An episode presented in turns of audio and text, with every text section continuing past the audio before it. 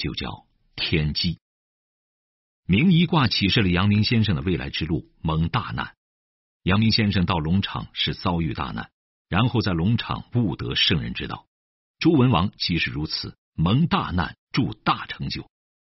以上这是卦辞，后面六个爻辞分别阐明了一个人蒙难的六个场景及其出路。初九，明夷于飞，垂其翼。在你起飞的阶段。有一段乌云把你遮住，该怎么办？这时候就应该低调行事，把你的翼垂下来，就像低飞的老鹰一样。这个场景告诉你，在蒙难初期，应该垂其翼，积蓄力量，等待时机。六二，明夷于左骨，用乘马壮吉。身体的某一部分虽然受到了伤害。但可以得到援兵，有良师益友相助，无惧风雨，坚定信心，一定能够冲得出去。走在一条光明正确的路上，风雨是必然的，但我们无惧风雨。这是第二个场景，坚定、从容、自信的前行，与第一个场景很不一样。九三，明夷于难受，得其大手，不可及，真。这个场景是说，你已经成就了相当的事业，乃至于拥有一些核心技术、核心专利，拥有一些关键的资源。这时你遇到了大麻烦，但不要着急。急是着急的意思，真就是稳住阵脚。今天既然已经有了这样的基础，不要着急，稳住阵脚。六四入于左腹。或心意也，麻烦和障碍很严重，但是没有关系，没有硬伤，并不大碍。忍辱负重前行，坚守一段，一定可以冲破这段黑暗期，因为大家同心协力，其利断金。六五，其子之名矣，立真，名不可息也。商朝太师其子，曾被商纣王囚禁。后在朝鲜立国，是古时候重要的一个人物。阳明先生特别引用过这段文字。在这个阶段，你大愿出城，即便有大麻烦，也不妨碍终见彩虹。心中的光明以及事业所呈现的气象是不可能被熄灭的。你只需坚定前行。上六，初登于天，照四国也。后入于地，失则也。身居高位的时候，高处不胜寒。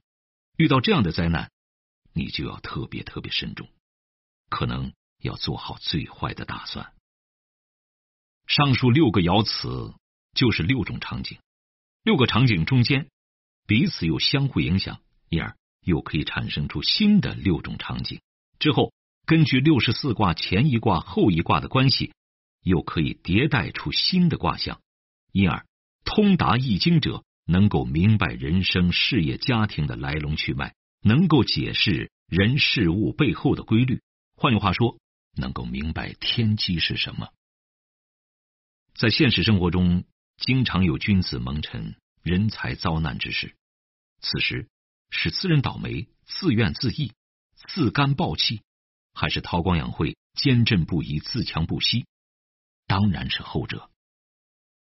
若是选择了后者，又有哪些场景可以借鉴？哪些路径可以选择？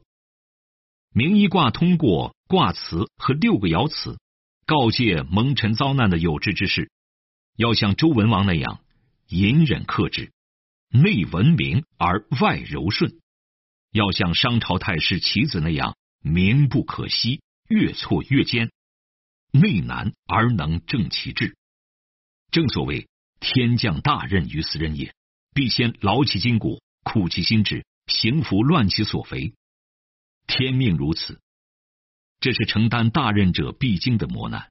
所以，明夷卦也是个吉卦。阳明先生精通易经，得此天机，自然放弃了隐居山林之念，告别道长，踏上了去往贵州龙场的旅程，遂决策反。此后。才有了著名的龙场悟道、场悟道，以及后来一系列军事上、教育上的辉煌施功。由此可见，在关键时刻，智慧的指引有多么关键。后来，阳明先生在《传习录》里谈到：“圣人不贵前知，祸福之来，随圣人有所不免。圣人只是知己，欲变而通耳。”意思是，祸福降临是上天的安排，有时圣人也没法避免。圣人即使预先发现契机，也只是以不变应万变，以良知应事物而已。灾难不由我们来选择，道路却由我们来开辟。有一点困难，算得了什么？在《道德经》里有这样一句话：“民不畏死，奈何以死惧之？”这句话，毛主席也在一篇著名的文章里引用过。那篇文章叫《别了，斯图雷登》。一九四九年的时候，人民解放军已经打到了南京，斯图雷登离开南京返回美国。毛主席专门写了一篇文章《别了，斯图雷登》，其中有那么一段，毛主席说：“有一点困难，算得了什么？让他们封锁吧，封锁个十年八年，中国内部的问题都解决了。中国连死都不怕，还怕这一点困难？当时新中国刚刚建立。”一穷二白，又面临着西方国家的全面封锁，局面非常严峻。但是毛主席说：“让他们封锁吧，封锁个十年八年，中国的问题都解决了。”事实确实如此。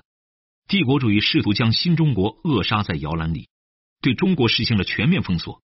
然而，在被封锁的岁月里，例如从一九四九年到一九五九年，第一个十年堪称奇迹。今天仍然矗立在北京的十大建筑。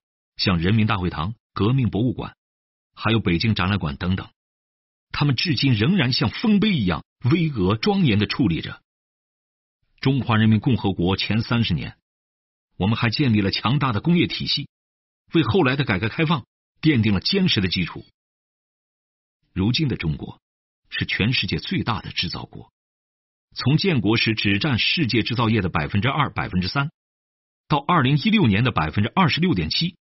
而二零二五年预计将占百分之四十到百分之四十五。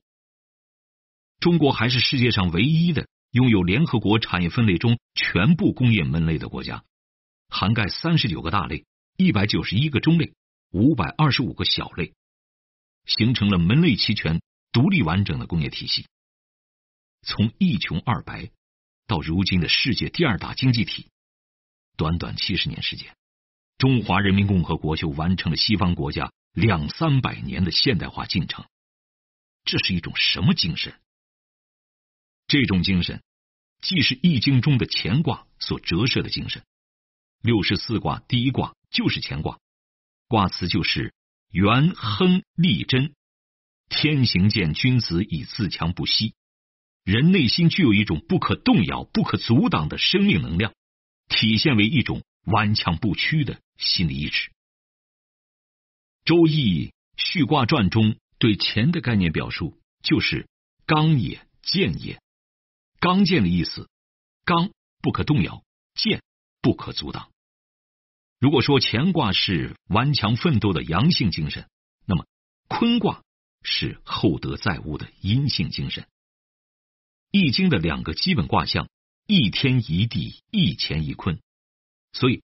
君子精神的完整表述就是：天行健，君子以自强不息；地势坤，君子以厚德载物。重大进步往往都是重大灾难之后出现的。愿我们秉持自强厚德的君子精神，一定能克服困难，从胜利走向胜利。编者注：《易经》是儒家五经之首，这五经是《易经》。《诗经》《尚书》《礼记》《春秋》，人耕三圣，事立三古，《易经》是伏羲、文王、孔子三位圣人接力完成的。他揭示了天地之间的奥秘，也叫天机。伏羲氏只排了八卦，周文王在监狱里面把伏羲氏的八卦变成了六十四卦。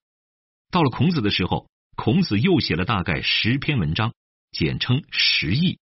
对于整个易经进行解读，所以三位圣人共同创造了易经，中间包含着深奥的哲理和智慧，帮助我们深入领会行为作用与反作用运行规律。关于易经，如下三点十分重要：易为圣人作，易经是由伏羲、文王、孔子三位圣人接力完成的。阳明先生在玩一窝，每天就是通过六十四卦解读过去，照见未来。二，易为君子谋，易经是为君子所作。如果自己心灵品质不够，就得不到易经的心法。摆摊算卦，既害己也害人。三，善易者不卜，真正通达易经的人无需占卜。易经六十四卦。每卦六爻，三百八十四个场景，足以解读宇宙、人生、社会的基本道理。